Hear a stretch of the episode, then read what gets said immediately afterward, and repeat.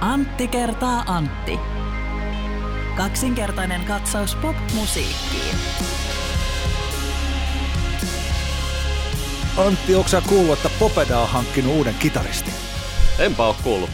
Siellä on varmaan ollut nyt korona-aikana aikaa mietiskellä tämmöisiä asioita. Ymmärrän sinänsä, että miehistövaihdoksia. Harva on kuullut tätä. Itse asiassa tämä on nyt Antti kertaa Antti podcastin superskuuppi. Ja tiedätkö mitä? Kyllä. Että tämä ihminen, ei, tai siis tämä kitaristi ei ole ihminen, Okei. Okay. mutta ei ole eläinkään, Ahaa. vaan on juusto. Joo. Ahaa. Niin, mä saatan ehkä jo arvata, että Nytkö sä jo mitä tajusit? etenee tästä. No, Ei, kerro vaan. no tämän uuden kitaristin nimi on Kastello Hautamäki. Tadaa! Kiitos. Kiitos. Aivan ihana, ihana vitsi tähän tä- aurinkoiseen kevätpäivään. Ja ajattelen nyt, että jos on tämä tällainen perinteinen, missä bändi soittaa ja Pate Mustajärvisen ja kitarassa meillä Kostello Hautamäki ja Kastello Hautamäki ja sitten se juusto on siellä sillä että wow, ja, Kyllä. tota, Ihanaa hei. joo, Kiitos näistä tästä johdatuksesta Antti kertaa Antti äh, podcastin, ties kuinka monennen teen jaksoon. Aletaan olla hei, lähentelee 90, 90, ai ai. Sadan jakson välipysäkki siintää lähitulevaisuudessa. kyllä. Itse asiassa, jos mä nyt oikein tarkkaan tässä ajattelen, niin tämä meidän Insta-live-jaksohan on mulla tässä tallessa, mutta Kyllä. Voisin, voisin ottaa pienen tällaisen, en mä, ei tämä ole avautuminen, vaan tällainen selittely. Mehän tämä vuosi on ollut nyt Antti kertaa Antti podcastissa paljon repaleisempi kuin mitä me ollaan suunniteltu. Mehän ei olla mitenkään Kyllä. ajateltu, että tämä olisi ollut nyt tällainen, että on jäänyt viikkoja välistä ja sitten, että on tullut, välillä ollaan menty puhelinsoundilla ja sitten on ollut Insta-liveä ja sitten on niin kuin ollut tällaista näin. Tämä on nyt vähän niin kuin vain tapahtunut. Niinpä. Ja kyllä me tässä nyt ollaan keskusteltu, että me yritetään, eikö se ole meidän tahtotilamme on se, että joka viikko me nyt ainakin tehdään jotain. Kyllä, siihen, siihen pyritään. Mutta on- onhan tämä niinku mielenkiintoista tämä, tämä aika, koska mä itse huomaan, että tuossa kun alkoi nämä niinku kunnon karanteenihässäkät, niin tota se, kun siitä alkushokista pääsi siitä, että mitä tapahtuu ja nytkö maapallo pysähtyy ja, ja tota, kaikki loppuu ja kaikki meni tyyppisesti, niin mä huomaan, että mä oon niin kuin, joku voisi sanoa sitä semmoiseksi niin taantumiseksi. Itse näen siinä muitakin ulottuvuuksia semmoisen, että, että mä niin kuin, olen jotenkin sellainen todella downshiftannut ainakin omaa elämääni, mikä on varmasti tullut tarpeeseen. Ja tota, veikkaan, että en ole ainoa, mikä ehkä just vaikuttaa siihen, että on ollut semmoinen olo, että on niin kuin halunnut jättää tavallaan niin sanotusti kaiken ylimääräisen pois elämästä. Ja, ja tota, ylimääräinen on tietenkin aika semmoinen vahva sana tässä tapauksessa, varsinkin koska esimerkiksi tämmöinen podcastin tekeminen on mitä ihaninta harrastamista.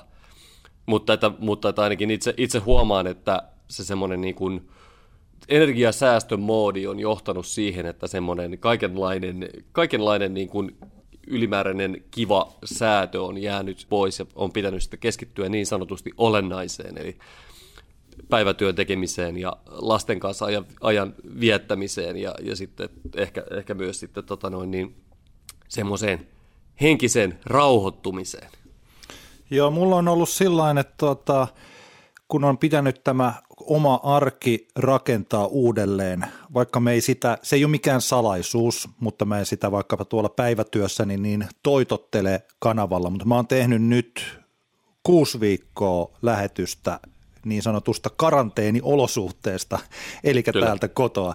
Ja sehän on omalla tavallaan helpompaa, ei me aikaa vaikka siis työmatkoihin lainkaan, ja ei ole siis tällaista, mutta täällä on kuitenkin meillä kaksi lasta, josta toinen on koulussa ja toista pitää sitten muuten tällaista kohta kuusivuotiaasta jäbää, niin ei sitä voi kuitenkaan, me ei olla lisätty mitään screen-aikoja eikä siis peliaikoja ja tällaisia, mm. ja sitten on kaksi aikuista, jotka molemmat tekee etänä töitä, ja tällaiset etäyhteydet, millä tässä pelataan, no ehkä kaikki, jotka on enemmän tai vähemmän ollut niiden kanssa tekemisissä, niin saattaa tietää, että ne ei, se ei ole ihan yhtä jouhevaa kuin se, että sitä etäyhteyttä ei olisi siinä. Niinpä. Ja tällaisista asioista johtuen, mä en siis valita, meillä, meillä on kaikki niin kuin tässä maailman tilanteessa, kun tietää kavereita ja kaikkia, mitä kukin on tahollaan joutuu nyt tällä hetkellä käymään läpi, niin siis meillä on tosi hyvin tilanne. niin tota, eli arpajaisissa on osunut tosi sellaisia hyviä arpoja käteen, mitkä Kyllä. ei johdu mitenkään omasta ansiosta. Mutta sen takia huomaan, että iltaisin, vaikka siinä yhdeksän jälkeen, niin alkaa olla kyllä niin takki tyhjä, Joo. että mieluummin istuskelee sitten vaimon kanssa katsotaan jotain brittidekkarisarjaa.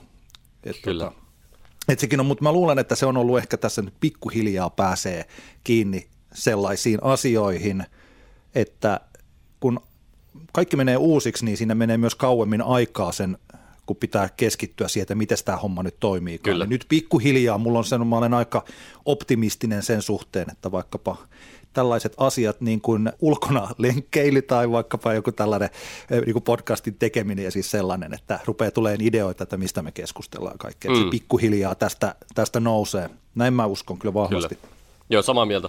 Mielenkiintoista tässä korona-ajassa on ollut se eh, seurata sitä, kun – Mä itse olen tässä vuosien varrella vähentänyt niin kuin omaa sosiaalisen median käyttöä aika, aika radikaalisti ja, ja nyt se jotenkin on sitten ehkä vielä korostunut tässä korona-arkena. Ja, ja mielenkiintoista on ollut seurata se, kun, kun tämä tilannehan, kun ihmiset on niin sanotusti useimmat meistä suomalaisista keskiluokkaisista ihmisistä ollaan niin kuin samantyyppisessä tilanteessa, eli, eli on viety aika paljon kaikenlaista niin kuin actionia lifeista pois, niin on ollut mielenkiintoista seurata sitä, miten miten paljon vaikeampaa monille ihmisille selkeästi semmoinen sosiaalisen median kautta tapahtuva henkilöbrändin rakentaminen, kuinka, kuinka tota vaikea, selkeästi se on niinku vaikeampaa ihmisille.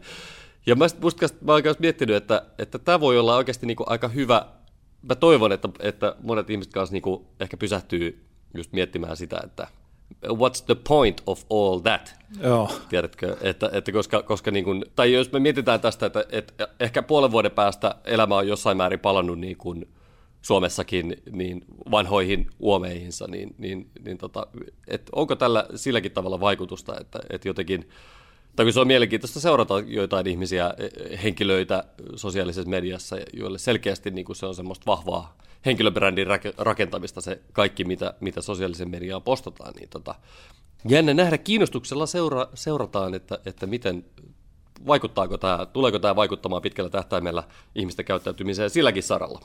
Joo, mä oon miettinyt omalla täällä niinku ihan täsmälleen noita samoja asioita. Joo. Että jotkut, no ei mennä, ei mennä niinku syvemmälle tähän, mutta että mm. tämä kriisi on joille kuille sellaisille, jotka ovat luoneet tämän oman ammatillisen minänsä vaikkapa hämmentämisen ympärille, niin mun mielestä tämä on kohdellut ansaitun huonosti sellaisia ihmisiä tämä tilanne. että, et, kyllä, kyllä. Et, et sieltä oikeasti sillä niin kuin tajuaa, että huh, huh että nyt alkaa Niinpä. kyllä olla puut vajasta niin, kuin niin loppu, että tota, saapa Kyllä, ja tämä, ja tämä on mielenkiintoista. Me, me puhutaan kohta tulevasta festarikesästä tai siis sen puuttumisesta, ja, tota, ja tämä liittyy, asia liittyy siihen, mä oon nyt miettinyt paljon sitä, koska nyt, nyt meillä on sel, selkeää, että heinäkuun loppuun asti ei ainakaan mitään isoja yleisötapahtumia järjestetä, ja pitäisi jopa todennäköisenä, että elokuussakaan niitä ei ihan kauheasti tulla järjestämään.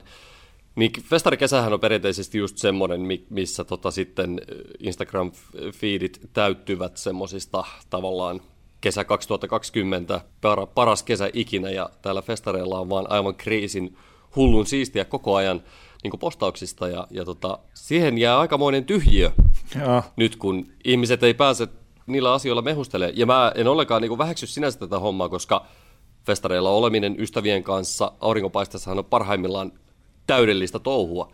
Mutta että tota, saa nähdä, minkälaisilla asioilla se, se tota, täyttyy. Ehkä niitä juoksulenkki pätkiäkään ei ihan loputtomiin kuitenkaan jaksa sitten postailla. Ehkä tässä tapahtuu, kun ollaan karanteenissa, niin tulee vaan yhä enemmän TikTok-tansseja ja niinpä, sellaisia niinpä. asioita, että ollaan yhteisöllisiä jonkun tietyn tuotteen kautta siellä omassa kodissa. Kyllä, se tällainen.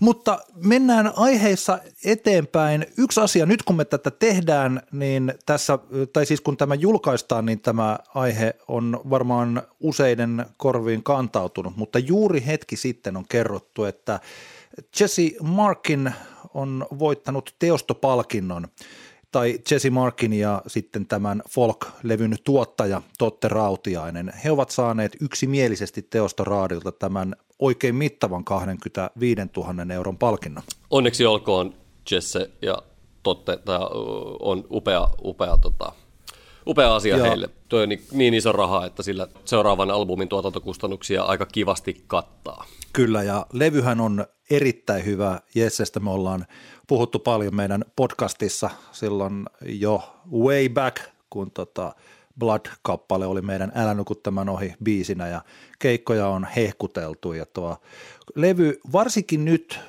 voin kannustaa kaikkia ihmisiä. Jesse taisi tässä parin viikon sisään niin laittoi omaan sosiaaliseen mediaan linkin, missä on folk-albumin kaikki tekstit. Eli että nyt voisi olla hyvä tällainen homma, istahtaa alas ja kuunnella toi folk niin, että lukee niitä tekstejä. Vinskassahan ne tekstit on siinä pussissa, mutta jos ei ole ostanut tätä fyysistä kappaletta siitä. On nimittäin sen verran kirkasta näkemystä identiteetistä. Mä silloin kirjoitin tästä, kun folklevy ilmestyi, että tota, ehkä on ajalle tyypillistä, että Jesse Markin, joka on siis syntynyt Liberiassa ja Gaanasta kuusivuotiaana sitten tänne lähelle, missä me asutaan, eli Viljakkala, jossa on 2500 asukasta, on muuttanut sinne, elänyt siellä tummaihoisena ihmisenä, on jotenkin nyt aikuisena paremmin kartalla omasta identiteetistään kuin tuntuisi siltä, että kokonainen sukupolvi, tällaisia harhailevia pari kolmekymppisiä. Mm. Se on upea levy ja sekä musiikillisesti että lyyrisesti, että tosiaan Totte Rautiaisen tuotanto. Se on ihan valmista kamaa. Että Kyllä. ansainnut tämän palkinnon ja tosi hieno homma. Täysin samaa mieltä. Mutta festarikesä, niin. Ensinnäkin haluaisitko valottaa uusi Tampere-festivaalin tilannetta tällä hetkellä? Meidän tapahtumahan on siitä eroa tietenkin monista muista kesätapahtumista, että meidän muutenkin niin kuin tavallaan ohjelmallisesta sisällöstä noin 66 prosenttia, ehkä 70 on tapahtunut sisätiloissa, eli meillä on niin kuin erilainen tilanne kuin esimerkiksi isoilla kesäfestareilla. Ruisrock ja Ilosaari ovat jo ilmoittaneet, että, että festivaalia ei järjestetä missään muodossa tulevana kesänä, ja mä veikkaan, että loputkin isot seuraa perässä ja vähän pienemmätkin. Koska meillä on tämä tilanne, että meillä edelleen toi ollaan saatu kaupungilta varmistus, että kuivaamo paikkana on pystyssä vielä syksylläkin, niin me ollaan etsitty meille uudet päivämäärät ja nyt tällä hetkellä odotellaan, että saadaan kaikilta buukatuilta artisteilta varmistukset siitä, että nämä uudet päivämäärät käy heille. Eli, eli siinä kohtaa, kun, kun tota noin, niin saadaan kaikilta, kaikilta varmistukset, ja jos jollakin ei käy, niin sitten mietitään, että mitä tehdään sitten niiden artistien osalta, mutta tota noin, niin sitten kun ollaan saatu varmistukset, niin me julkist, tiedotetaan ja julkistetaan meidän uusi ajankohta. Eli tota, ei, totta kai se harmittaa, että, että tota, ei voida kesällä sitä tapahtumaa tehdä, mutta ehkä meidän täytyy vaan nyt sitten panostaa, panostaa sitten sisätiloihin vielä pikkusen enemmän, että saadaan sitä, sitä fiilistä sinne, mikä, mikä tota noin, niin, vaikkapa siinä terassialueella viime kesänä oli. Että tota, sillä tavalla ihan kiva, kiva niin, kuin niin sanotusti jopa niin kuin haastekin tässä meille, että miten me saadaan, koska viime kesän tapahtuma oli jotenkin ainakin omasta mielestä niin älyttömän onnistunut monella tapaa, niin nyt on sitten haaste, että miten me päästään lähelle samaa fiilistä sitten, kun joudutaan pitkälti tekemään sisätiloissa. Että totta kai me ajankohta haetaan semmoiseksi, että me voidaan sään salliessa esimerkiksi noi ruokamyynnit ja muut sijoittamaan ulkotiloihin, mutta että, että tota, mutta kuitenkin, kuitenkin sisällä, sisällä tullaan se tekemään. Tämä on, tämä on tosi hienoa ja tosiaan nyt tässä kaikki eletään sellaisessa epävarmuudessa, että kuinka pitkään homma jatkuu ja missä vaiheessa päästään takaisin, että mähän olen sellainen niin kuin loppuun saakka optimisti täällä vaikka meidän perheyksikössä, niin silloin kun on uutinen vaikka siitä, että Uudellamaalla on tauti huippu saavutettu, niin mä jotenkin sillä uskon siihen. Ja se on siis tällainen. Tota, mm. Joo, toi on siis, tämä vähän me puhuttiin silloin joskus joitakin viikkoja sitten, kun tämä karanteeni-homma alkoi, että kun eri tapahtumat ovat erilaisessa tilanteessa sen suhteen, että ketä siellä on esiintymässä ja tosiaan, että minkälainen se tila on. Mä jututin esimerkiksi Timo Isomäkeä, eli yhtä näistä raskan sarjan promoottoreista, joka täällä Tampereella Tammerfestia ja nyt Rockfest olisi ollut ensimmäistä kertaa, ja totta kai hänellä taitaa olla kaikkina 15 eri festivaalia, eikä juuri näitä nelosen live-tapahtumia, mm. niin hänkin sanoi, että kun varsinkin kun on näitä kansainvälisiä sopimuksia, niin ne alkaa olla jo niissä on tehty siis vuosien työ ja niissä pitää olla erilaiset tosiaan nämä kaikki pykälät pitää katsoa, että sen takia vaikkapa nyt ihan kaikkia festivaaleja ei ole virallisesti vielä peruttu, että se pitää tulla vielä kaiken, että vaikka Sanna Marin sanoo omassa tiedotustilaisuudessaan, että näin on, niin se pitää vielä tulla eri instanssilta ja sitten katsotaan. Että tuota, Totta kai. Että mä, Joo, siellä on paljon, paljon sopimussäätöä päällä. Ja voisin kuvitella, että tähän on niin kuin erityisen hankala nyt tämä tilanne noille elokuun isoille tapahtumille, Flow-festivaaleille ja, ja tota, monille muille – koska tavallaan he eivät voi tässä kohtaa varmastikaan suoraan vielä, jos halua, haluavat peruuttaa, niin kuin se on niin kuin todennäköistä, että mietitään jotain flowta ja, ja sitä, kuinka niin kuin monimutkaiseksi vaikka ulkomaalaisten artistien tuominen Suomeen tuossa kohtaa menee, niin, niin tota, todella hankalia varmasti neuvotteluja tällä hetkellä käydään siellä siitä, että ja, ja voisin kuvitella, että aika, aika tota, rajujakin keskustelu just sen takia, koska totta kai kaikki osapuolet tällaisessa tilanteessa haluaa minimoida omat tappionsa. Ja sitten kun jos tässä esimerkiksi ajatellaan vaikkapa elokuun puolessa välissä järjestettävää tapahtumaa Blockfestia tai Flowta, jotka eivät voi sitä Forza Majorea tässä kohtaan käyttää, niin, niin siellä kyllä varmaan aika lailla tota, haetaan niin sanotusti semmoisia asemia siihen, että että miten tämä saadaan niin kuin siististi tämä asia nyt niin kuin hoidettua ilman, että juttuja täytyy riitauttaa ja muuta. Et ei, ei, ei todellakaan käy kyllä kateeksi niitä ihmisiä, jotka noiden niin kuin elokuun tapahtumien kohdalla nyt pohdiskelee näitä, näitä asioita, että perutaanko ja, ja mistä kohtaa sitä niin kuin vyyhtiä lähdetään purkamaan. Joo, mä en elättele enää esimerkiksi kovin suuria toiveita siitä, että minä saisin tansahdella Suvilahdessa The Strokes yhtyeen sävelten tahdissa, että kyllä se, et niin. tuota, mutta sekin on, tässä on niin, niin paljon asioita, että pitää tosiaan muistaa, että vaikka tuntuu siitä, että sitä vanhaan maailmaan, että siihen on, siitä on vaikka kuinka kauan aikaa, niin se on kuitenkin niin kuin vasta kuusi viikkoa. Tässä on asiat muuttunut niin nopeasti kuuden viikon aikana, että katsotaan nyt, mitä sitten tapahtuu Kyllä. mihinkin suuntaan.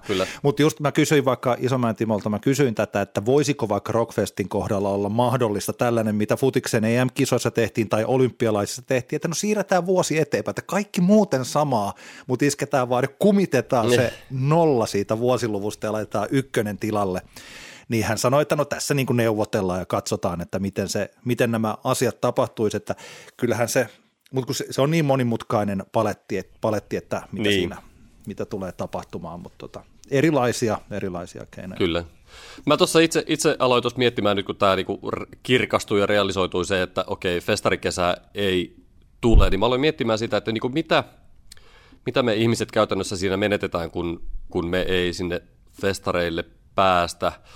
Totta kai se on se selkeä homma, se tavallaan ne semmoiset tragediat, jotka liittyy vaikkapa, vaikkapa muusikoihin ja muihin ihmisiin, joiden niin kuin leipä, leipä on pitkälti kiinni noissa festivaaleissa, mutta mä itse jotenkin, mun täytyy niin kuin tässä kohtaa myöntää, mä ehkä aikaisemminkin sanonut, että mä en viime vuosina ole varsinaisesti ollut mikään semmoinen festivaali-ihminen. On tosi vähän semmoisia festivaaleja Suomessa, joissa mä niin sanotusti vapaaehtoisesti vietän vietän aikaa. Mä tiedän, että tosi, tosi monet ihmiset nauttii niistä hirveän paljon ja, ja to, totta kai mä muistan, kuinka älyttömän tärkeitä asioita ne itselle oli vaikkapa kaksikymppisenä, että pääsi sinne festareille kavereiden kanssa ja se vapauden tunne, mikä, mikä siellä niin kuin sitten syntyi, syntyi siitä, kun, kun saatiin niin kuin hyvällä porukalla nauttia kesästä.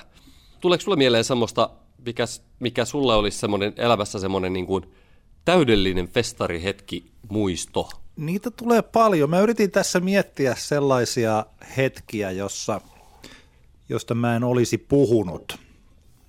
Ja mä en tiedä, onko, tämä, niinku, onko hölmöä valita tällainen, mutta mulla tulee mieleen siis tuolta, kun mä oon ollut töissä siellä iskelmäfestareilla. Niin? Ja se on sellainen tila ja paikka, että kun yleensä me mennään sinne keskiviikkoiltana. Kyllä. Ja silloin siellä on karavaanareille on ensin joku suurin piirtein kakerandeliin esiintyy.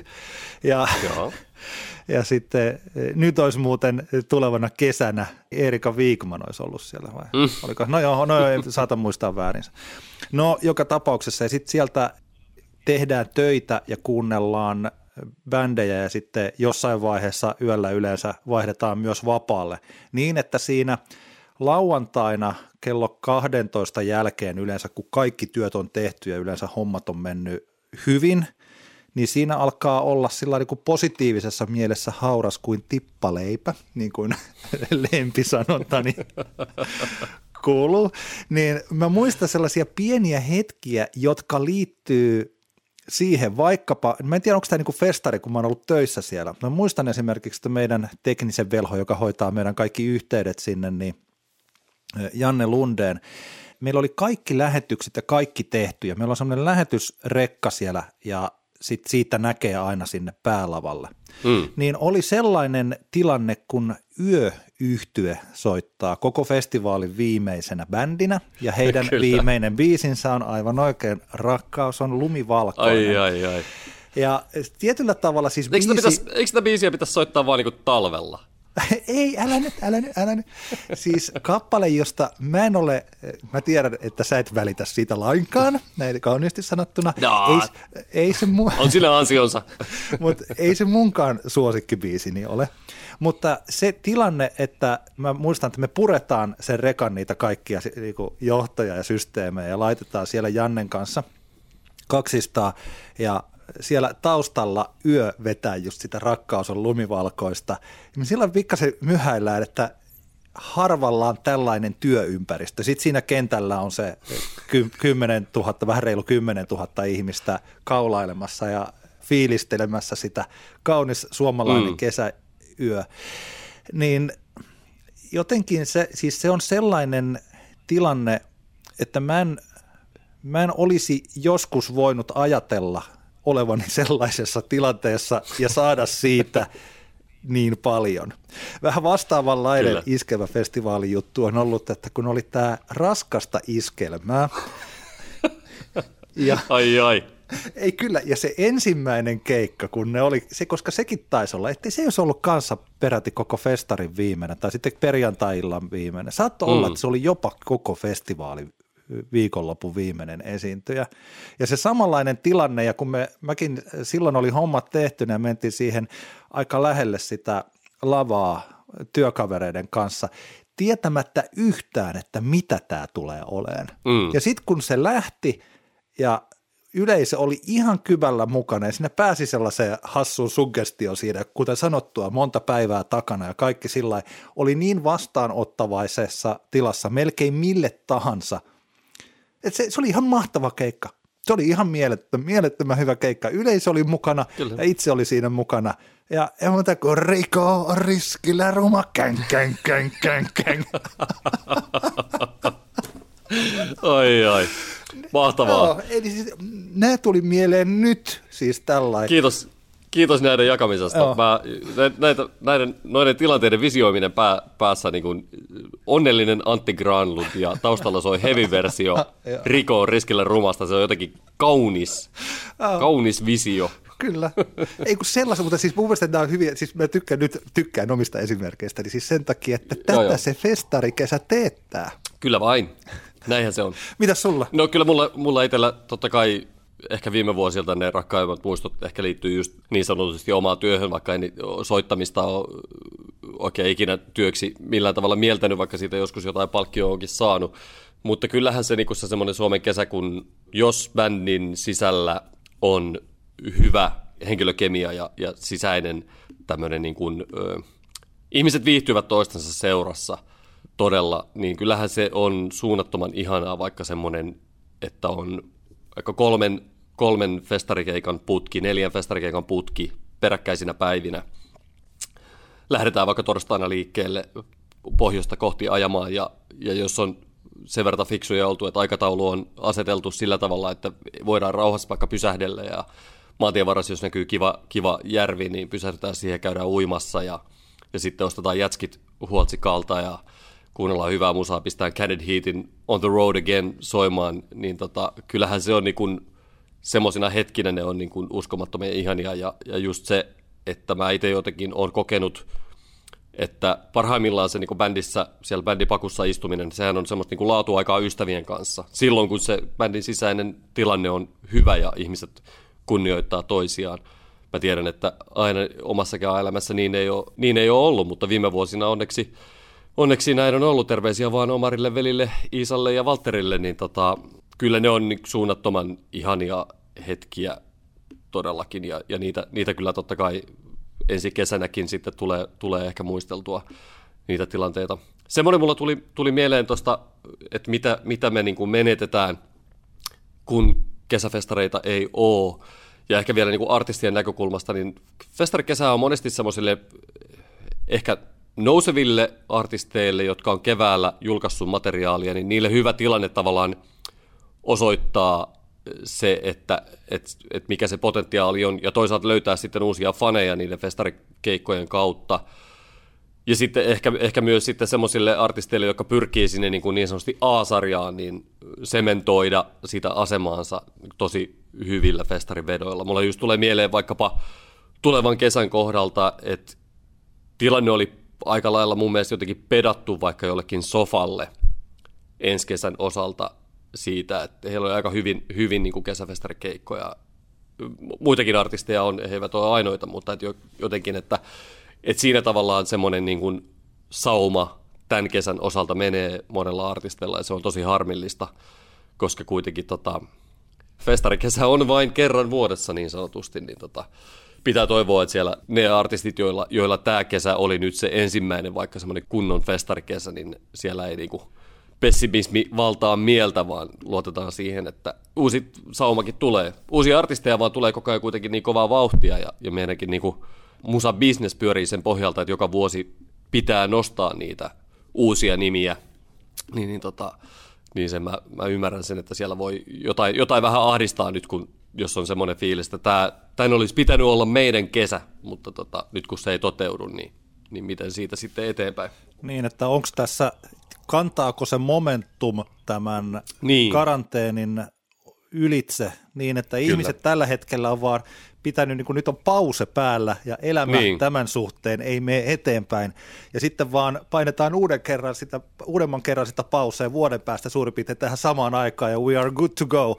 Niinpä. Et tota, tämähän on muuten jännittävä, mitä nyt itse asiassa mietin ensimmäistä kertaa tästä näkökulmasta, kun puhuit tästä festareista, että vaikka toki festivaalit on erittäin vahvasti profiloituneita ja tietyillä festareilla on ne tietyt artistit ja aina sanotaan, että no ne samat kotimaiset on niillä festareilla ja siis tällainen, niin. niin kyllä silti festivaaleilla on paljon siis, tai siis siellä on olemassa sellaisia ihmisiä, jotka ei ole nähnyt niitä kaikkia bändejä, jopa näissä kaikissa populaareimmissa tota, populaareimmissa tapahtumissa. Kyllä. Ja että festivaali on tällainen yksi harvoja paikkoja nykyään, siis kun ennen vanhaan sanomalehdestä puhuttiin, että eri ihmiset lukee sitä eri syistä, niin kuin lähinnä urheilusivujen, sarjakuvien ja TV-ohjelmien vuoksi. Mm. Mutta että kun, siinä, kun se selaa sitä päivästä toiseen sitä lehteä, niin kyllä sieltä tarttuu sitten kaikkea muuta. Joo, joo. Tai että kun ostaa sen albumin, niin, niin sieltä kuuntelee myös niitä kappaleita, jotka ei välttämättä ole niitä kaikista hiteimpiä. Ja nykyään kun pystyy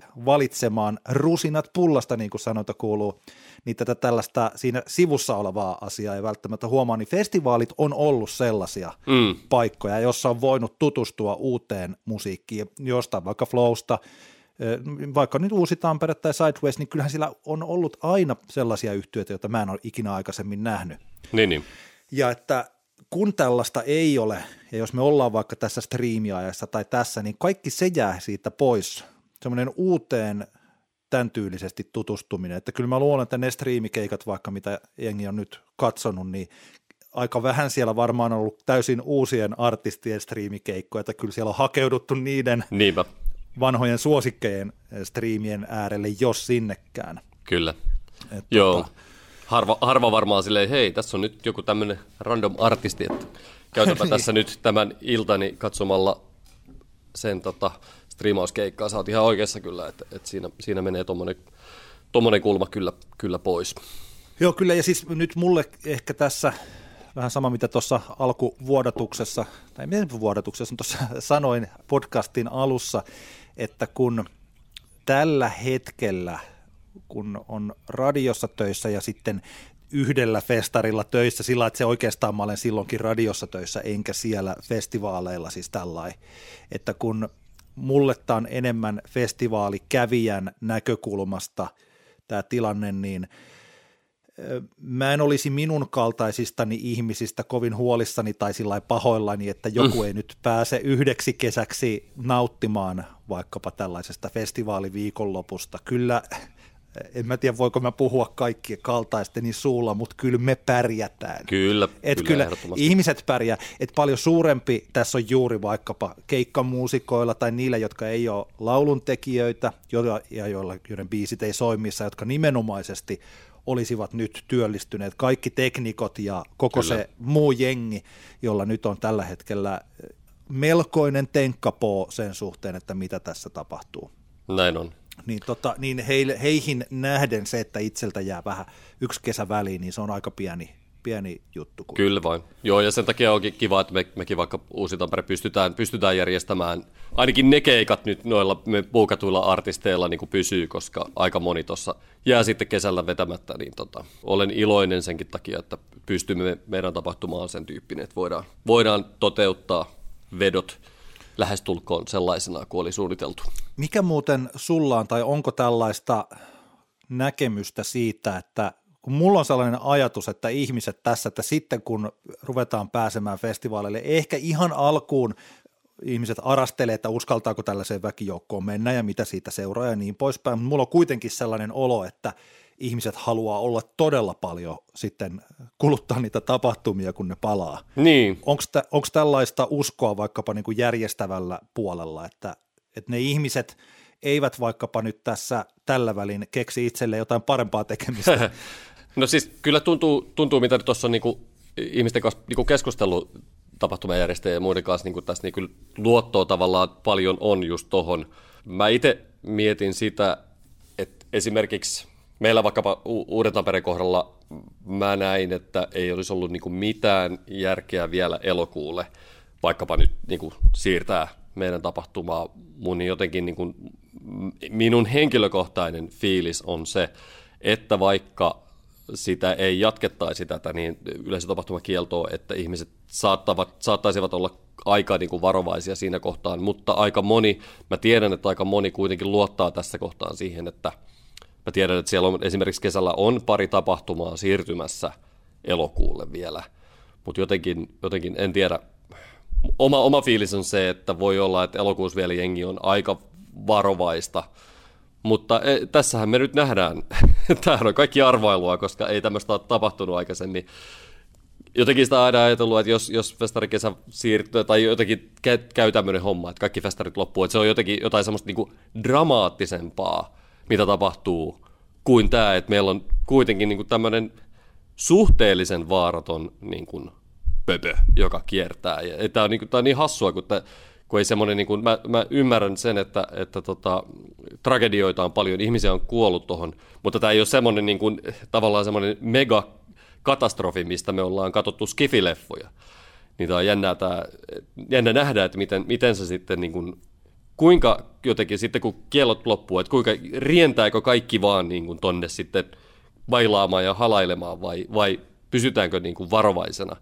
Että tota, että jos, jos meillä olisi niin Godzilla hyökännyt, niin, niin sitten jotenkin, kun se Godzilla on niin tapettu, niin sitten okei, okay, sitten vaan crazy bailataan kaikki enemmän kuin ikinä, mutta nyt kun se, on, se ehkä jää sinne, niin sille vähän niin kuin roikkumaan se, se tota, virus, niin, niin et mitä se varovaisuus on. En, en tiedä, niin se, kaikki... se jää nähtäväksi. Joo, ja juuri tämä, että puolen vuoden päästä voimme kuunnella tätä keskustelua ja miettiä, että niinpä niin, että, että eipä tästä tiedä, siis mihinkä tahansa, tahansa suuntaan, että kestääkö siinä niin kauan, että kunnes tulee rokote. Kyllä. Eli että me juhlitaan vasta vuonna 2022 tai siis sellaista, että niin kuin kaiken maailman, kaiken maailman juttuja. Tässä pari viikkoa sitten PS Tykitellään podcastissa Oskar ja Niko keskustelivat Switched on Pop-kirjasta ja tästä podcastista. Oletko Antti tutustunut vielä kumpaankaan? En valitettavasti ole.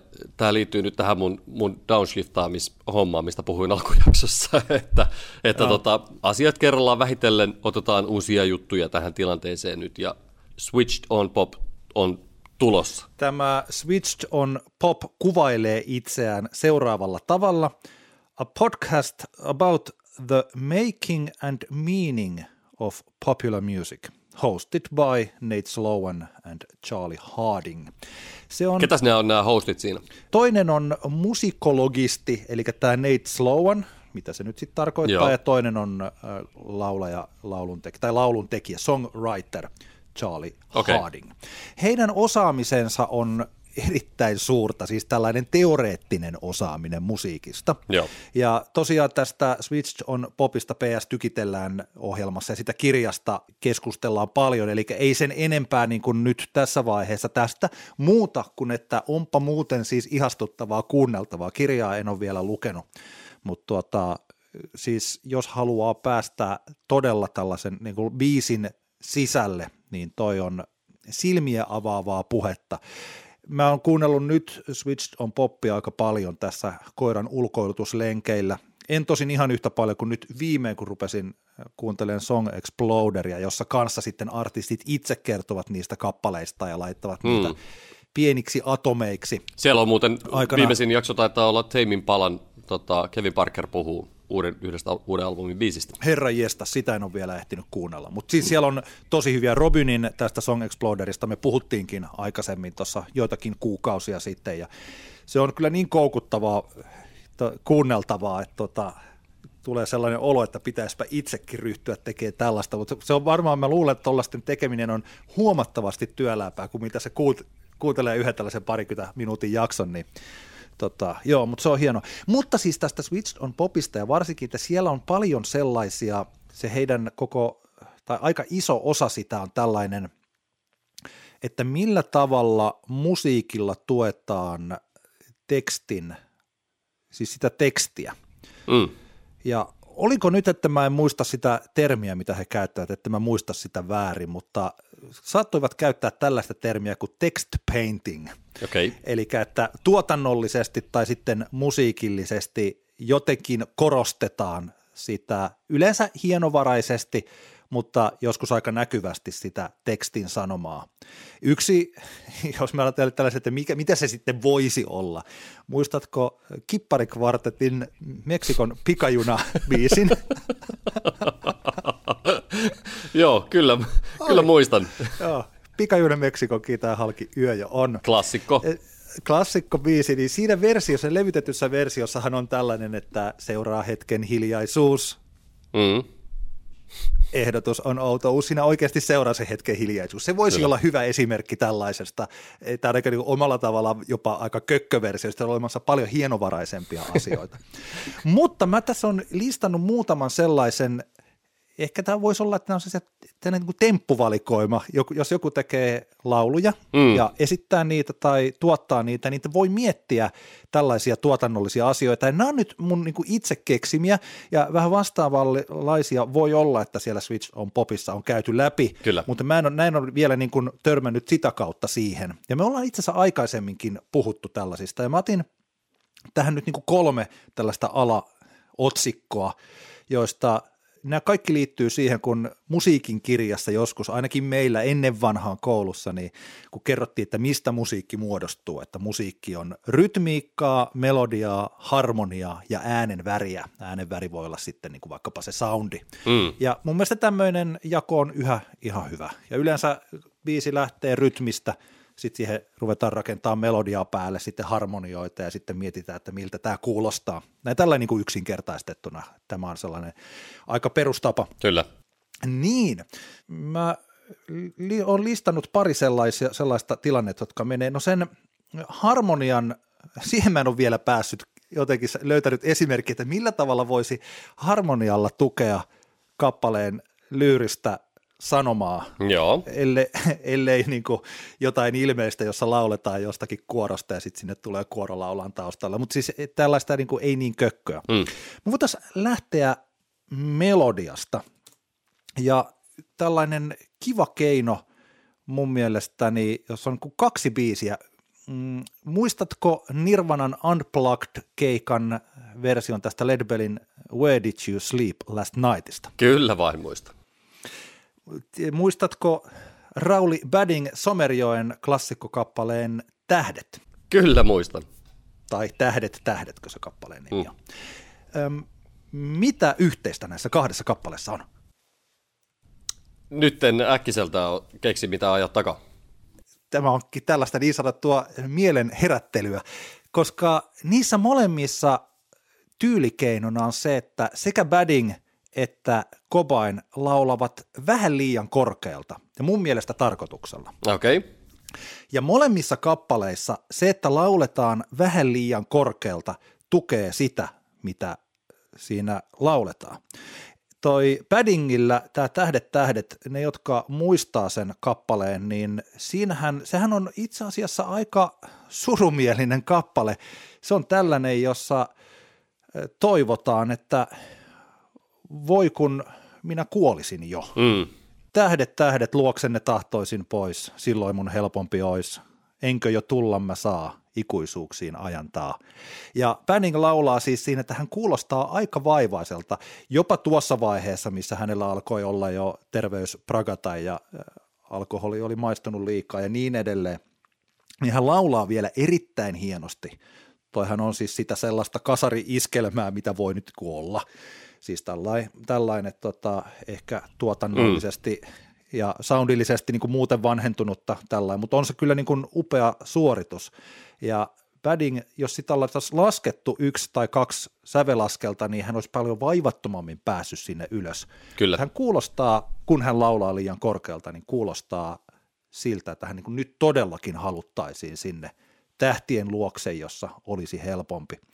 Tuossa Cobainin tai Nirvanan Unplugged-tulkinnassa, niin Where Did You Sleep Last Nightissa, niin siinähän on sama, että kun se lähtee sieltä niin kuin matalalta, my girl, my girl, mm. don't lie to me, tell me where did you sleep last night, ja sitten siinä lopussa Cobain, Cobain lähtee siihen peruskarjuntaan. Kyllä. Mutta kannattaa kuunnella se versio, että tota, siinä hän on niin kuin ihan siellä äärirajoilla että kun ne viimeiset kiekasut, I shiver the whole night through, niin siis juman kautta, siis se on tosi hieno hetki, siis kun se on niin kuin, mulla tulee kylmät väreet tästä, kun mä mietin sitä biisiä. Kyllä joo, ja kyllä sä oot, sä oot ihan varmasti oikealle jäljellä, koska jos mä muistelen sitä, kun silloin teininä sitä Nirvanan Unplugged tuli kuunneltua, niin tämä Where Did You Sleep Last Night oli semmoinen niin kuin, öö, sehän oli ihan semmoinen stand out track siitä kokonaisuudesta, jota sitten hoilattiin kotibileissä ja jotka, joka sitten toisaalta myös semmoisen teini-ikäisen seurustelu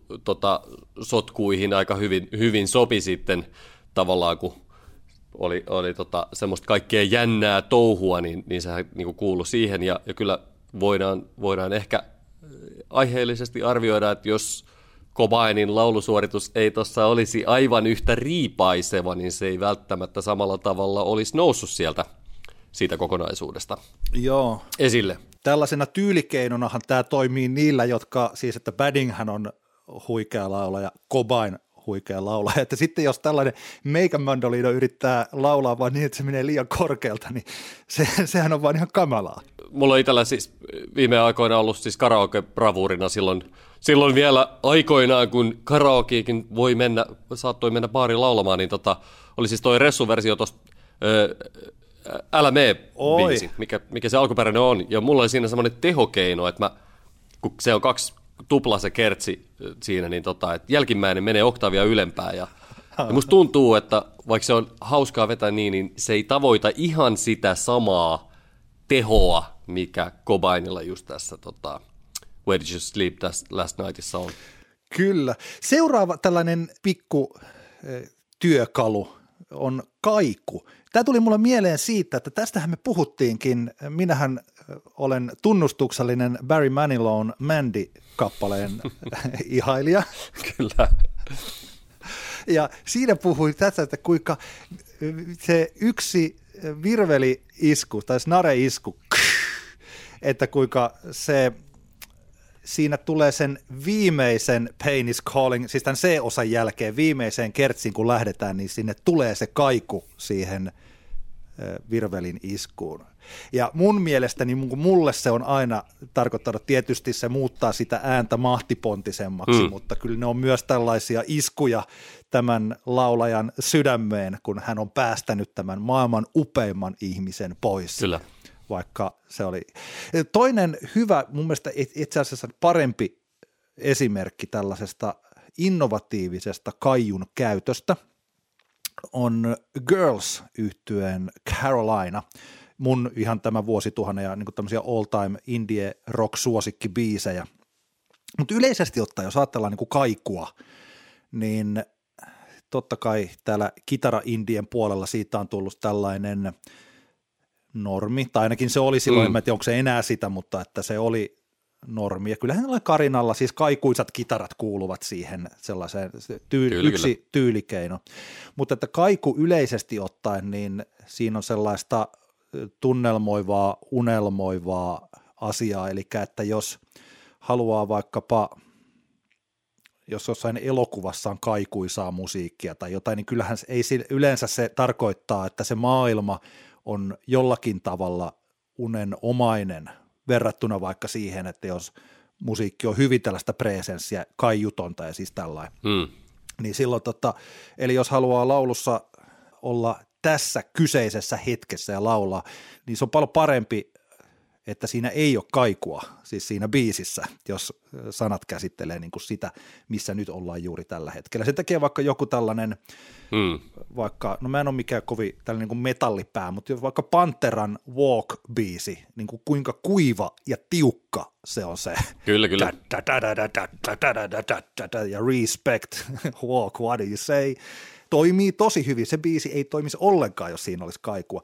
Mutta siis Girls in Carolina biisi, se on lähtee, sehän on tällainen niin kuin pitkä, paljonko se nyt kestää seitsemän minsaa tai vastaavaa, lähtee tällaisilla kaikuisilla kitaroilla, jotka tuon siihen tunnelmaan ja pikkuhiljaa aletaan, aletaan, tulee se laulu ja se biisihän kertoo, se on aika perinteinen tällainen, että haluamme lähteä pakoon tätä nykyistä maailmaa, mitä tämä ikinä onkaan. Eli I'm gonna pick you up baby, throw you over my shoulder, take you away, I'm gonna carry you home to Carolina – Carolina, and then I'll never let you go. Okei, itse asiassa no joo, sinne palataan, palataan kotiin, mutta joka tapauksessa se on tosi kaikuisa biisi, kunnes ihan siinä loppuvaiheessa äkkiä komppi muuttuu pikkasen ja kitaroista lähtee kaiku kokonaan. Mm. Ja sitten se lähtee sellainen niin kuin da da da da da da da da da. Ja mun mielestä tämä ei ole vain tuotannollinen ratkaisu, vaan se siinä tullaan tästä unelmoinnista siihen, että nyt oikeasti lähdetään. Kyllä. Eli se tarina kerrotaan loppuun musiikin keinoin, niin että siinä ei vaan lupailla jollekin tytölle, että nyt lähdetään sitten sinne Carolinaan, vaan se on se hetki, jolloin lähdetään, kun kaiku loppuu ja tällainen niin kuin presensimpi tuotanto siinä, tai se soitto alkaa. Kyllä hieno, hieno biisi ja siis kannattaa kuunnella se, ja nimenomaan siis sillä kokonaan se biisi alusta loppuun. Sitten kolmas, joka liittyy rytmiikkaan, ja tämä on oikeastaan koko, tämä tuli mieleen siitä Switched on Popin, siinä puhuttiin tuosta Hei ja kappaleesta, mm. ja kun siinä oli huomioitu tämä, mikä mä muistan, että itse asiassa aikanaan mua jonkun verran jopa ärsytti, että siinähän on siis ylimääräiset iskut siinä, siis nyt Outcastin heija kappaleessa, niin siinä kertosäkeessä ja siinä, missä tulee tämä synäjuttu, niin siinähän tulee se heija, heija, tidididididi, tididi, sellainen. Ja tämä muun muassa PS Tykitellään podcastissa otettiin tämä pointti siihen. Mutta yksi yhtye, joka käyttää, joka periaatteessa soittaa aika – suoraa musiikkia muuten, ei mitään progee, mutta että tällä yhtyeellä on nämä kaikki rytmit ja kaikki tahdit ja tällaiset, niin ne on ihan sekasin koko ajan. Ja se on mun yksi suosikki bändeistäni koskaan. Tiedätkö, mikä yhtye tämä on? Kerro minulle. Pixies. Mm. Siis nyt on myös ihanaa, kun pääsee puhumaan Pixiesistä.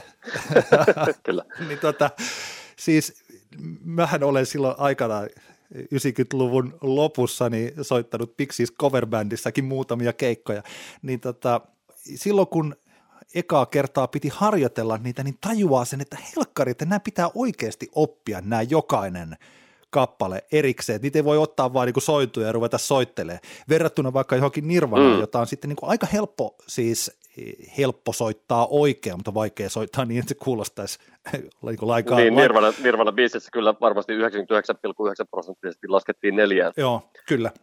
Ja sitten taas tuolla Pixisiltä voisi ottaa monta esimerkkiä, mutta vaikkapa mun yksi näistä suosikkibiiseistä, eli Levitate Me, niin tämän ensimmäisen Come on Pilgrimin biisi. Siinä vaikkapa on siis se viimeinen kertosää, niin se menee tosi mielenkiintoisesti. Siis se menee sillä niin kuin Elevator lady, elevator lady, lady, elevator lady, lady, lady, levitate me. Kann mä muistan sen vieläkin, koska mä oon harjoitellut sen. Siinä siis lauletaan elevator Kyllä. lady, eli hissi nainen tai lady. Ja, tota, ja tämä on tyypillistä koko yhtyeen musiikki, ja siitä tulee siis siitä sellaisesta rytmiikasta, joka on vähän erilaista kuin tällainen, jos tekee vaikka jotain seitsemän neljäsosaa rytmejä tai siis tällaisia, niin senhän kuulee heti.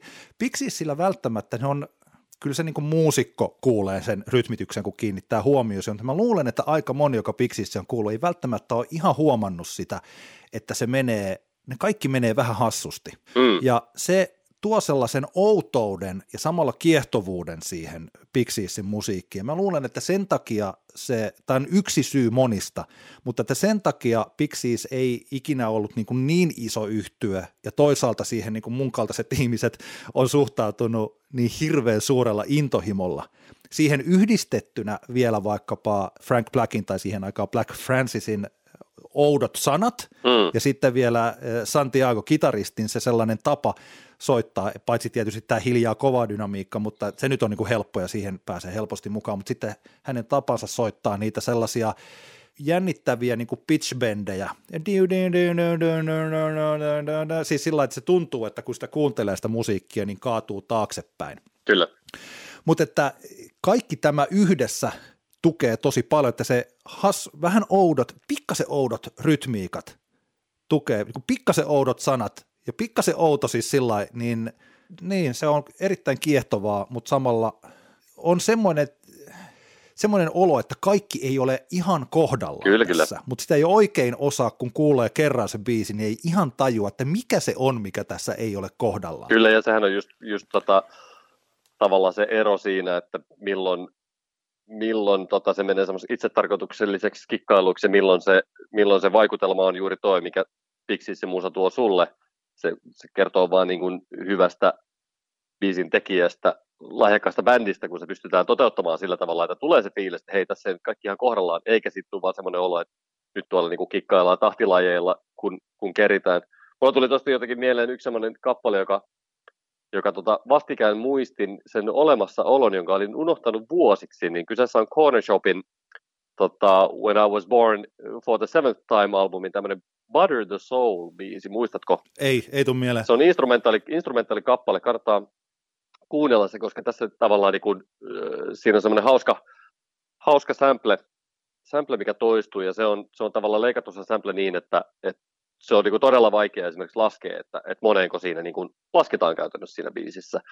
Ja siinä on just, just mun mielestä aivan niin kuin nerokkaasti käytetty sitä, sitä kikkaa semmoista, että, että tota, tulee semmoinen olo, että, hei, että, että näennäisesti sä voit niin nyökyttää päätä sen niin tahdissa, mutta sitten taas kuitenkin siinä, kun sä kuuntelit, sen, sen takia se jää niin kummittelemaan mieleen sen takia, koska se on, siitä juuri, juuri se sample on leikattu sillä tavalla, että se ei, ei mene niin kuin sen tavallaan niin kuin aivot kertoo, että sen pitäisi mennä, mutta silti se loksahtaa kohdalleen ihanasti. Et se on suunnattoman hieno, kannattaa kuunnella. Butter the Soul. Tuossa äsken toinen Antti muutti ääntään puhelinääneksi sen takia, että meidän tekninen laitteistomme hetkeksi aikaa lakkas toimimasta, mutta nyt meillä on jälleen normaali soundi. Hei Antti. No hei vaan, hei vaan, hei vaan. Älä nuku tämän ohi osioon, menkäämme. Puhutaan ensin siitä, mikä meillä on yhteisenä aiheena, eikö niin? Kyllä vain, joo. Tämä oli hauskaa, että sä, sä olit, halusit puhua samasta hommasta. Eli tota, tämähän nyt on valitettavaa tämä maailmantilanne on johtanut siihen, että aika paha penkkiurheiluvaje myös on. Olen kärsinyt siitä paljon. Ja tähän vajeeseen kuin, kuin mittatilaustyönä Netflix julkaisi The Last Dance dokumenttisarjan, joka kertoo siis Chicago Bullsin NBA-kaudesta 97-98. Tämä on siis se niin sanotusti The Chicago Bulls, jossa pelaa siis yksi kaikkien aikojen urheilujoukkueista ylipäänsä. Michael Jordan tietysti siinä maailman parhaana koripalloilijana, Scottie Pippen, Dennis Rodman, yksi kaikkien aikojen valmentaja, eli Phil Jackson siellä hoitaa hommia. Ja tuota, siinä käydään tosiaan läpi sitä kautta 97-98, mutta myös sitten ihan yhtä paljon, ainakin näissä kahdessa ensimmäisessä jaksossa, niin Michael Jordanin tietä siitä tuota, ensin tällaisesta super lahjakkaasta, hyvästä opiskelijakoripalloilijasta siitä sen draftitilaisuuden kautta sitten siihen, miten hän tulee Chicago Bullsiin, joka siinä 80-luvun puolessa välissä, jolloin Jordan siihen joukkueeseen tuli, niin oli kaikkea muuta kuin huippuseura. Kyllä, mutta aika, aika ihanasti kaksi jaksoahan tätä on nyt julkista julki, ja tota, kyllähän siinä mukavasti esimerkiksi Scottie Pippenin tarina käytiin nopeasti Joo, läpi, kyllä, joka, on, joka on huippu, koska Scottie oli kuitenkin aina Jordanin varjossa, ja tota, mä jotenkin pienenä mä tykkäsin hirveästi Scottie Pippenin hahmosta.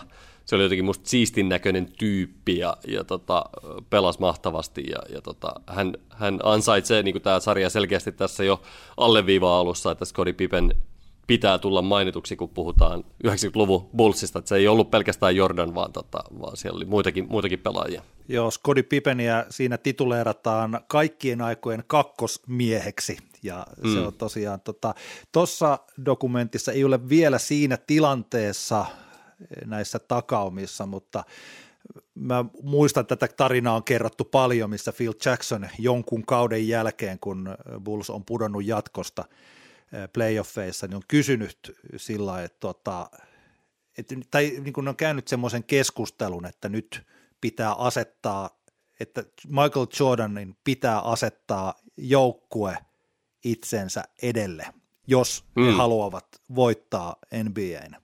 Ja että siinä on ollut semmoinen henkinen muutos, että he ovat tajunneet, että Michael Jordan, joka äh, niin kuin tässä kakkosjaksossa esitetään se yksi, onko se 85 vai 86 playoff-sarja, sen ajan huippujoukkue, eli Boston Celticsia vastaan, jos on Larry Bird muun muassa, mm. niin tuota, siinä yhdessä pudotuspeli ottelussa Michael Jordan tekee 61 pistettä, mikä on sen ajan Kyllä. ennätys, ja hän on siis tuossa vaiheessa vielä nuori skloddi ja pelaa huomattavasti mm. heikommassa joukkueessa, joka juuri ja juuri pääsi pudotuspeleihin ylipäänsä, kun samaan aikaan kun Boston voitti runkosarjan.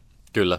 Niin, tota, niin siis, että ilman muuta se toi joukkue. Kyllä mä, odot, mä odotan kyllä myös, että mitenkä Dennis Rodmania ei vielä näissä kahdessa ensimmäisessä jaksossa juurikaan käsitelty, kyllä. mutta odotan kyllä.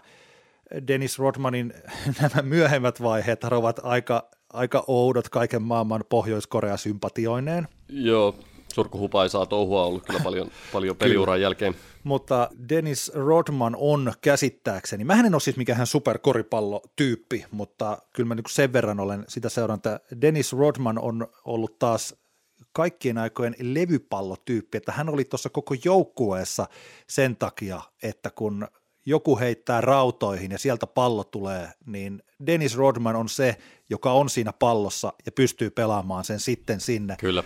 Scottie Pippenille tai Michael Jordanille ja sinne pois. Että mä, mä olen nähnyt tällaisen jonkun, se oli joku ihme inspirational äh, speech jossain, mutta siellä alleviivattiin tota Dennis Rodmanin osaamista, että tosiaan, että, että vaikka niinku hänen, hän oltaisiin aseella osoitettu, niin hän ei olisi pystynyt tekemään korjaa, että hän ei osannut heittää ollenkaan. Kyllä, kyllä, mutta se oli hyvin, hyvin roolitettu joukkue ja siitähän siinä oli, siinä oli kyse, kyse pitkälti siinä, siinä menestyksessä, että että to, toivottavasti nyt kun lisää jaksoja päästään näkemään, niin sitä puolta siinä korostetaan ja eiköhän, eiköhän niin tehdä, koska kyseessä oli kuitenkin yleisesti ollaan, voidaan sanoa, että kyseessä oli todellakin niin yksi parhaista urheilujoukkueista ikinä. Vaikka siellä oli myös yksi, yksi parhaista yksittäisistä urheilijoista ikinä maapallolla. Joo. Tota, m- mä haluan, se mikä takia itse jotenkin tämä lämmitti tämä homma niin paljon, vaikka viime vuosina on aika vähän tullut koripalloa ja NBAtä varsinkin seurattua, mutta silloin 90-luvun alussa, niin kuin varmasti aika moni muukin, seurasi, seurasi varmaan aika paljon NBAtä just sen takia, koska Jordan oli niin massiivinen tota, kansainvälinen mega, megastara niin monella tapaa, mutta mä, mä muistan semmoisen hetken, kun olisikohan se ollut sitten 91 tai 92, kun tota, siskoni, siskoni kävi tämmöisellä Amerikan ympäri kierrosreissulla tota, silloin sen poikaystävänsä kanssa. Ja silloin Bulls oli just voittanut ehkä yhden näistä, yhden näistä tota, ensimmäistä 90-luvun mestaruuksistaan. Ja, ja muistan, että siskoni toi mulle sitten tuliaiseksi Chicago Bullsin tämmöisen mestaruuslippiksen. Ja se oli mulle niinku semmoinen tärkein niinku esine maailmassa silloin. Ja, ja mulle kävi niin tota, karu homma sitten, että kesä tuli ja menin Särkänniemeen ja ja tota, veljeni houkutteli mut ensimmäistä kertaa tuohon tota, korkkiruuviin. Jos muistat korkkiruuvi huvi ton Kyllä, kyllä. Pää alaspäin. Se on ensimmäinen tamperelainen huvipuistolaite, jossa meni pää alaspäin. Ja tota, siinähän sitten kävi niin, että tää, mä en sitten tohtinut ottaa tätä Bulls-lippistä päästäni korkkiruuviin mennessä, ja sehän lensi sitten, oli tuulinen päivä, ja sehän lensi sitten tota, varmaan just siinä kohtaan, kun mennään pää alaspäin. Se lähti mun päästä, ja tuuli vei sen jonnekin. Se on todennäköisesti Näsijärven pohjassa ollut sitten nämä, nämä 30 vuotta, mutta tämmöinen, tämmöinen katkeran suloinen muisto liittyy Bullsiin. Ai ja tota, tästäkin syystä minusta on ihanaa katsoa tätä, tätä sarjaa. Joo, tässä... semmoinen, semmoinen, semmoinen huomio kanssa tuli, tuli tehtyä. Mä, mä oon miettinyt monesti tässä vuosien varrella, että mistä johtuu, että 90-luvun puolessa välissä, ainakin tuolla Tammerkosken yläasteella ja ja Tampereella keskustorin kupeessa Hesen kulmilla, Mäkin kulmilla oli, oli todella tarkkaa se, että jätkillä ei saa olla siis tota, korvakorua oikeassa korvassa, koska jos se olisi oikeassa korvassa, se tarkoittaisi automaattisesti, että on homoseksuaali. Muistan saman, muistan aikoihin, saman oudon jutun.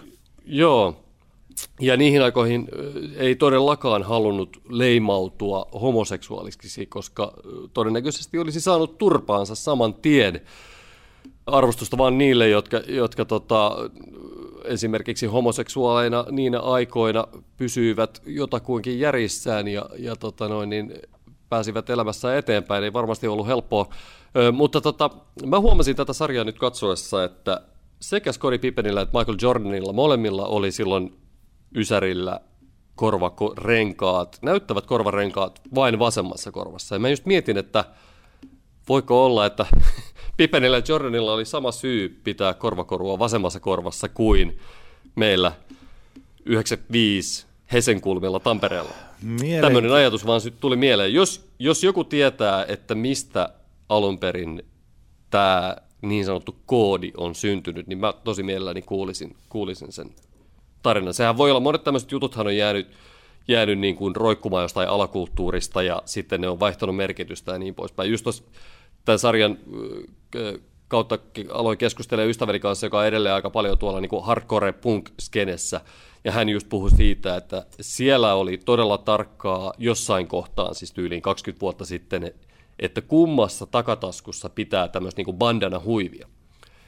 Ja jos piti toisessa taskussa, kun missä olisi pitänyt, niin se tarkoittaa, että se on tavallaan tämmöinen niin kuin homoseksuaalikoodi kanssa, että ilmoittaa, että, että minä olen, olen, olen gay, kun minulla on tässä tietyssä taskussa tämä huivi. Nämä on mielenkiintoisia juttuja, juttuja että, että tota, mistä ne tulee ja, ja tota, onko ne vain joku keksinyt vai, vai, vai onko niillä joku kulttuurihistoriallinen merkitys.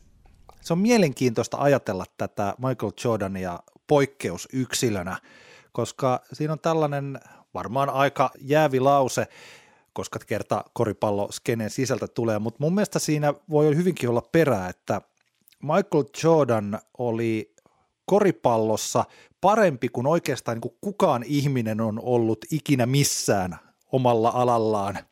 Ja Michael Jordan hyvin voisi olla sellainen tyyppi, koska siinä kun näytetään niitä, vaikka juuri sitä 80-lukua, että kuinka siinä huonossa joukkueessa hän pystyy pelaamaan tällaisia niin kuin sen ajan niin kuin ne tyypit, jotka luulivat itseään maailman parhaiksi tai jota pidettiin maailman parhaina, niin niillä maailman parhailla puolustajilla niin mitään palaa tällaista kaveria vastaan.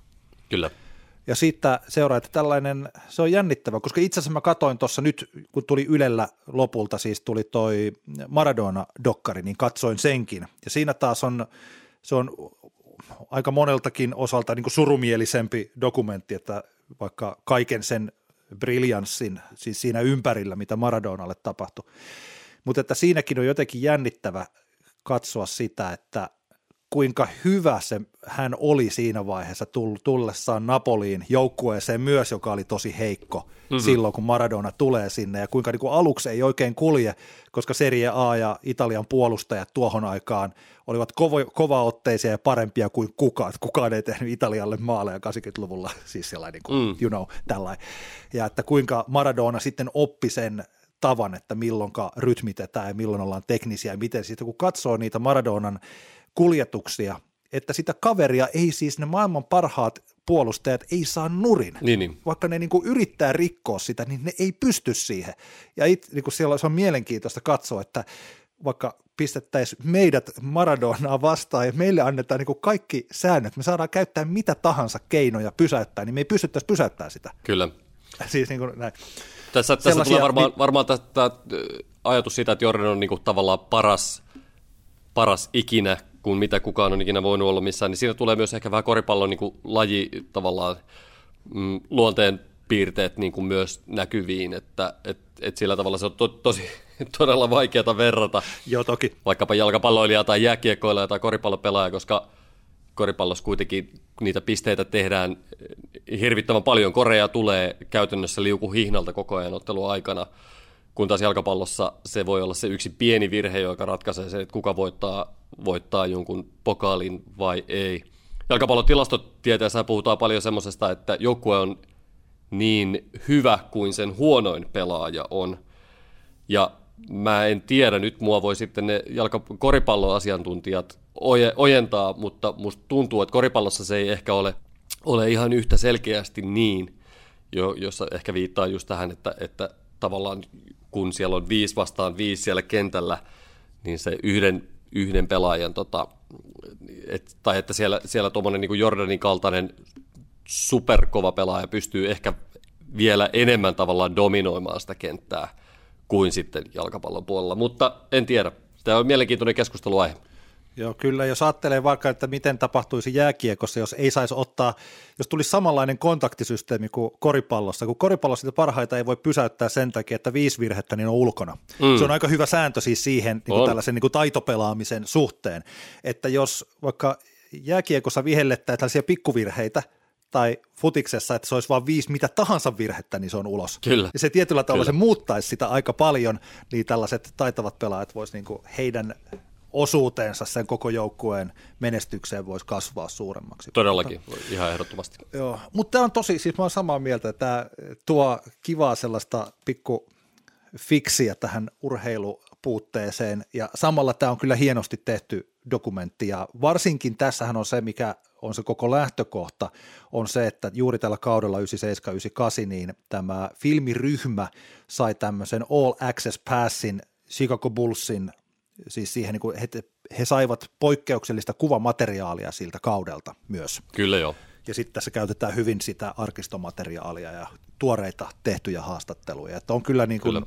että jos tällä tavalla tehdään melkein mistä tahansa uh, urheiluaiheesta, niin kyllä mä oon valmis katsoa, puhumattakaan, että se on yksi kaikkien aikojen joukkueesta. Niin tota, kyllä, ehdottoman suositus.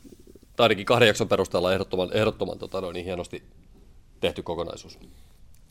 Hei, mun piti ottaa vielä omaksi Älä nuku tämän ohi kappaleekseni Fiona Applen Fetch the Bolt Cutters-levyn biisi, siis tämä nimikkobiisi, mutta että nyt me ollaan puhuttu jo niin paljon, ja mä ajattelin, että jos me keskustellaan Fiona Applesta enemmän, jos se tuntuu vielä hyvältä idealta viikon päästä, niin ehkä me voitaisiin tehdä niin. Siitä on kuitenkin tällaisena lyhyenä recappina, niin Fiona Applen, Applen levystä on nyt tullut se tämä 2020 tietynlainen nollapiste.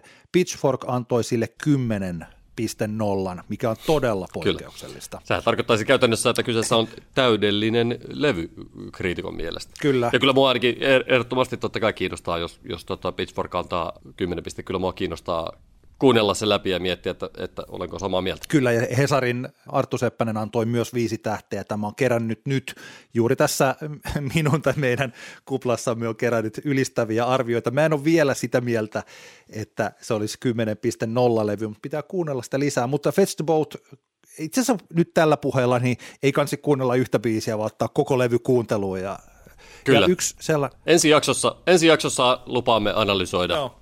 Kyseisen Joo, albumin. kyllä, kuuntelematta paskaa.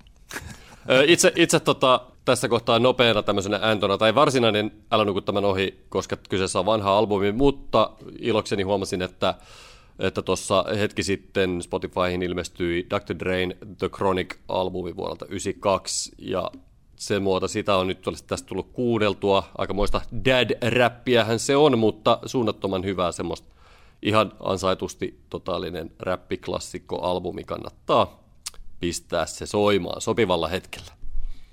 Nyt huomaa, että meillä tässä, kun on ehkä päästy sellaiseen normaaliin, että tässä on, ei nyt ihan puolitoista tuntia, mutta ei paljon puutu, ja nyt on paljon, tässä oltaisiin voitu hevi, hyvin vetää niin kuin ne kaikki jaksot, mitä meillä tässä on jäänyt nyt me, mennä pari-kolme kuukauden käydä tekemättä, ne oltaisiin voitu päästä ne kaikki nyt tähän. Mä voin vielä, mulla on vielä yksi juttu, mikä mä heitän tähän, koska mä Anna haluan tulla. sanoa sen ennen kuin tämä kyseinen keikka En tiedä huomasitko, mutta nyt mä luulen, että varmaan osa, joka tämä, tätä kuuntelee, niin se keikka on jo takana päin, mutta Post Maloneilla – on tarkoitus nyt Suomen aikaa perjantai- ja lauantain välisenä yönä tehdä livestream-keikka, jossa hän tulkitsee Nirvanaa.